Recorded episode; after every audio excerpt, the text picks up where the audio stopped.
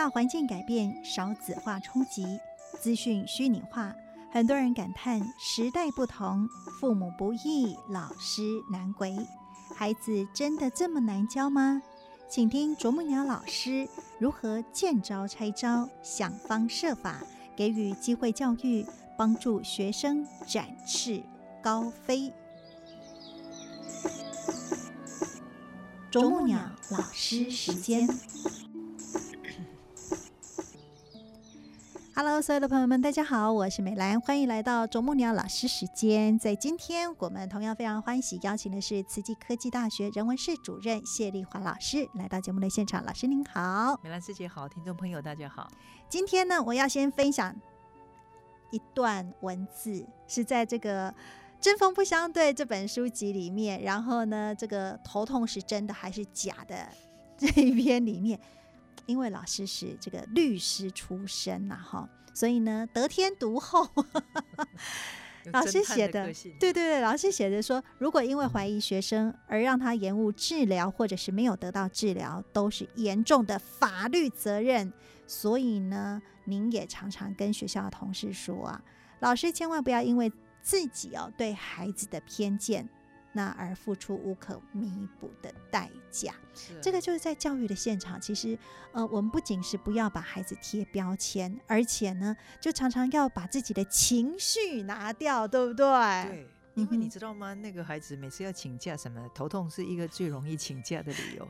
但是请假久，常常头痛的话，大家都会觉得啊，你请假，你请假，还是给哈。那有一次的时候，这个学生。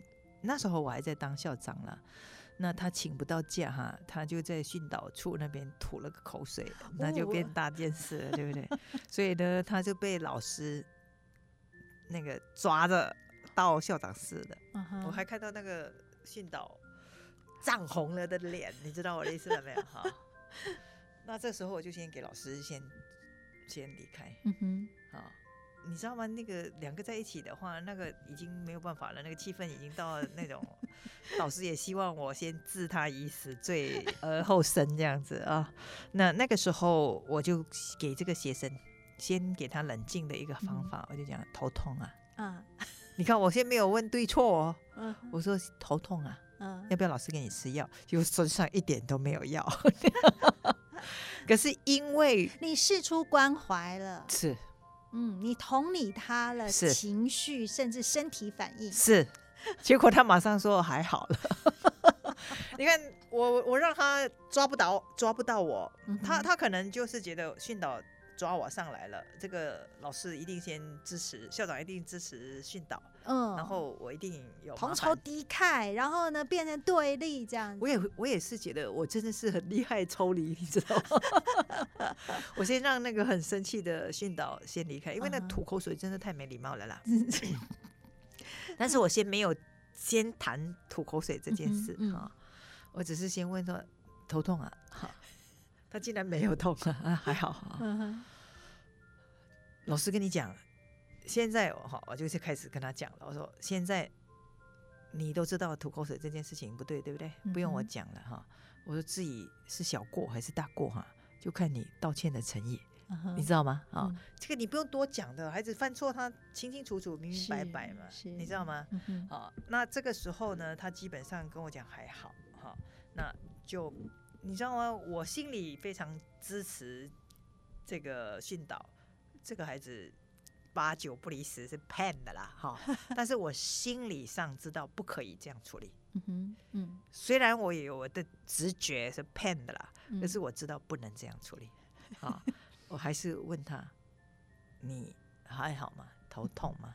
哎，那件事情就像我讲的，要把先生的身体状态，他的他的攸关他的状况。好，先关心。所以如果没有了那个关心，只有行政的处理，你累死了。是啊，你知道吗？而且到后来真的是学电嘛，所以就这样子。好，说我也把那个道歉不道歉这件事情，我觉得高中生了，应该是高中生对，才会让训导气急败坏，也敢挑战训导。你看，然后我觉得要还给他，哈，这个道歉不道歉的选择哈，是。一定有校规处理哈，嗯但是我也不必处理，校长不用处理那么琐碎的事哈。后来我就再把训导叫来，我说啊，我跟你讲，我也是支持你说他骗呢，嗯。但是我们不能这样处理。嗯。如果没有支持训导，这那是我真的觉觉得是骗的了哈。嗯。但是我我有义务作为一个校长啊，跟我的学校的老师说，他这样的状况哈，那理次你都骗的话，这种责任我们要交回去给家长。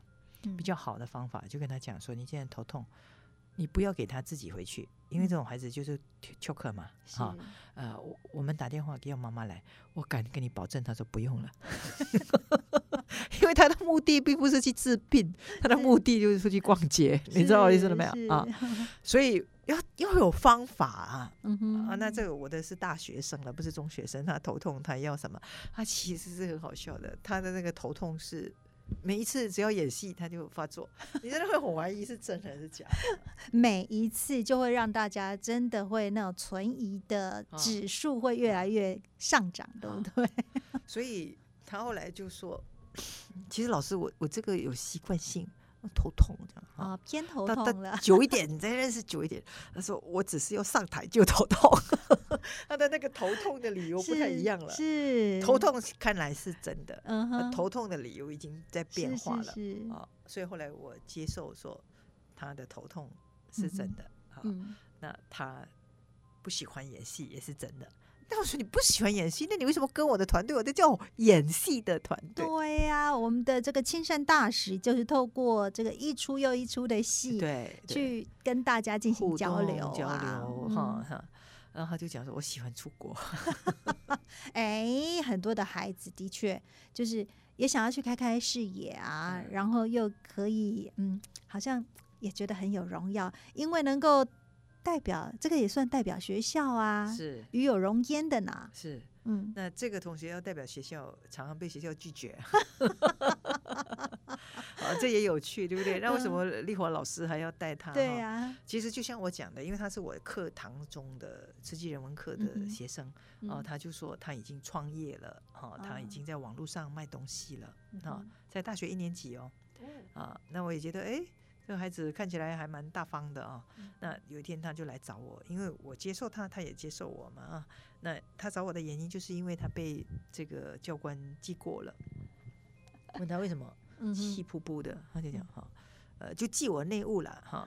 然后我讲，那你内务真的有收拾好吗？他讲，别人比我的更脏乱哈，又没有被记。哈你知道很多同学他们的逻辑就是这样嘛？是啊，为什么别人没有记记我的？哦，我就很冷冷的跟他讲，你好像在跟我讲说，那个汽车没有戴安全帽的人哈，呃，只有你被警察抓啊，别人没有被抓，你有本事去叫警察把每一个人抓啊！我觉得你自认倒霉快一点。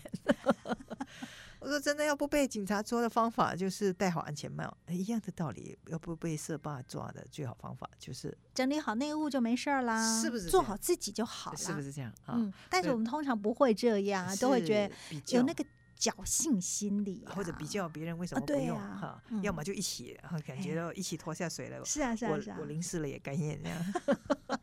好，后来这个孩子其实他需要的是多一点理性的一个分啊析是啊。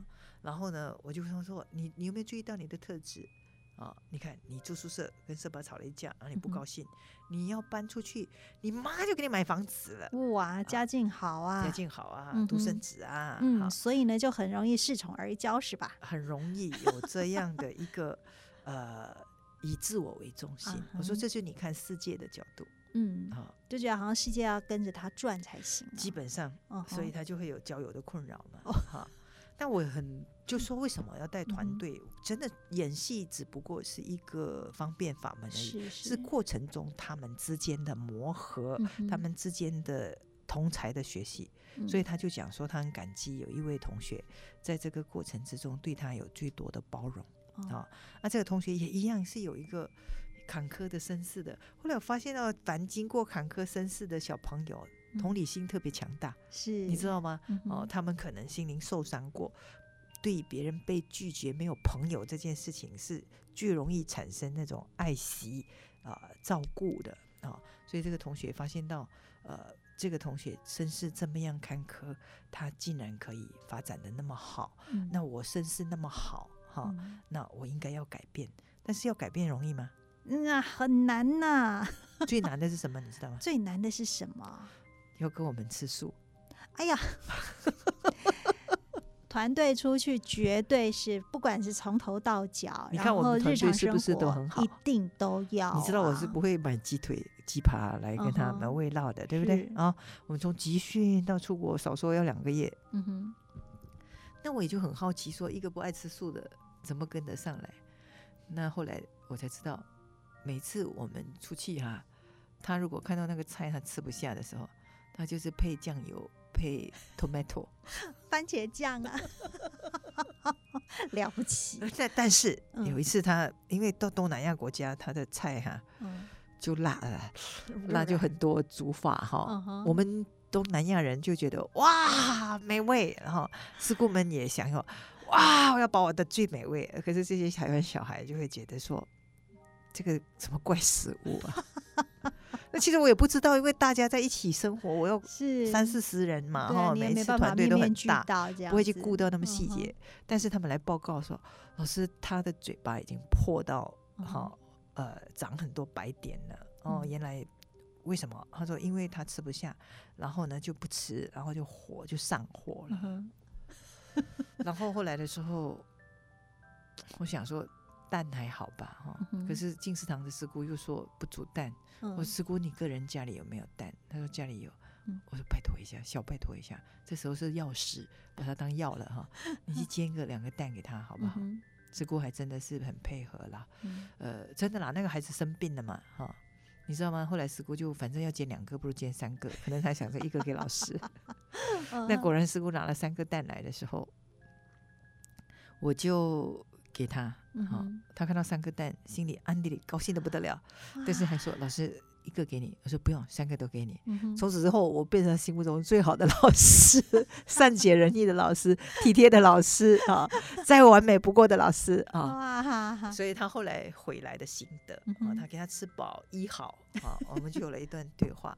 我说，嗯请记得，世界不是照着你的方式转的。嗯。你看这次老师配合你，是因为你生病了，可是不能这样，你要改变自己的习气，包括选择、挑食这些事情哦，因为你的生活太好，一直都是顺着你的。嗯，可是未来的社会不是这样运作的。，对呀，在你没有成为老板之前，不是你说的算，是老板说了算。但是老板也要看客户的说啊了算是不是啊，所以嗯很多时候你必须要多一点的随和嗯哦，配合，嗯然后他在这个过程之中真心的，他就觉得那三颗蛋是他生命中最感激的蛋。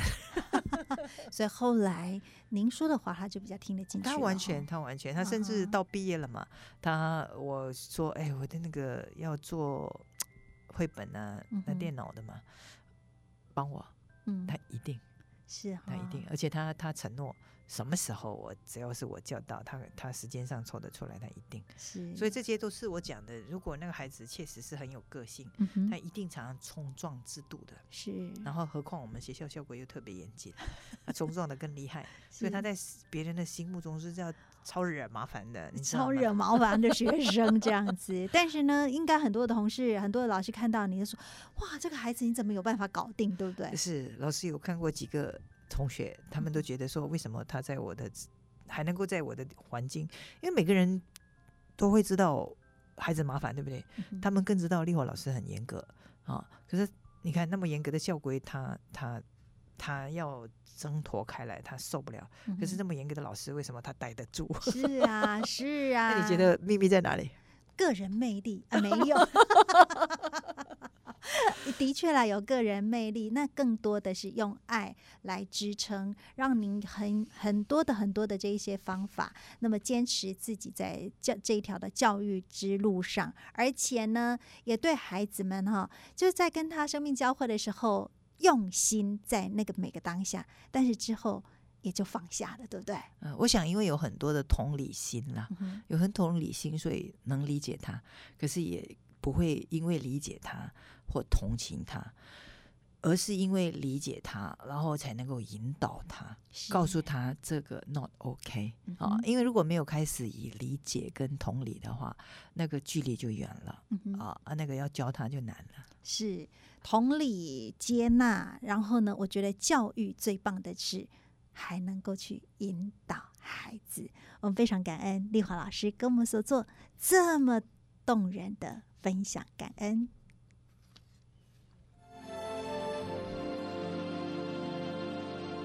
心。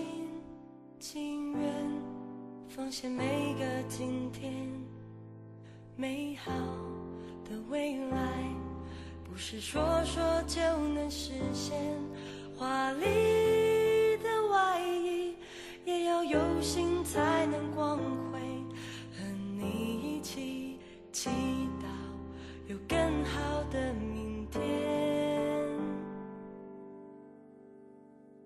大雨之后总有蔚蓝晴空。爱是一个人包容所有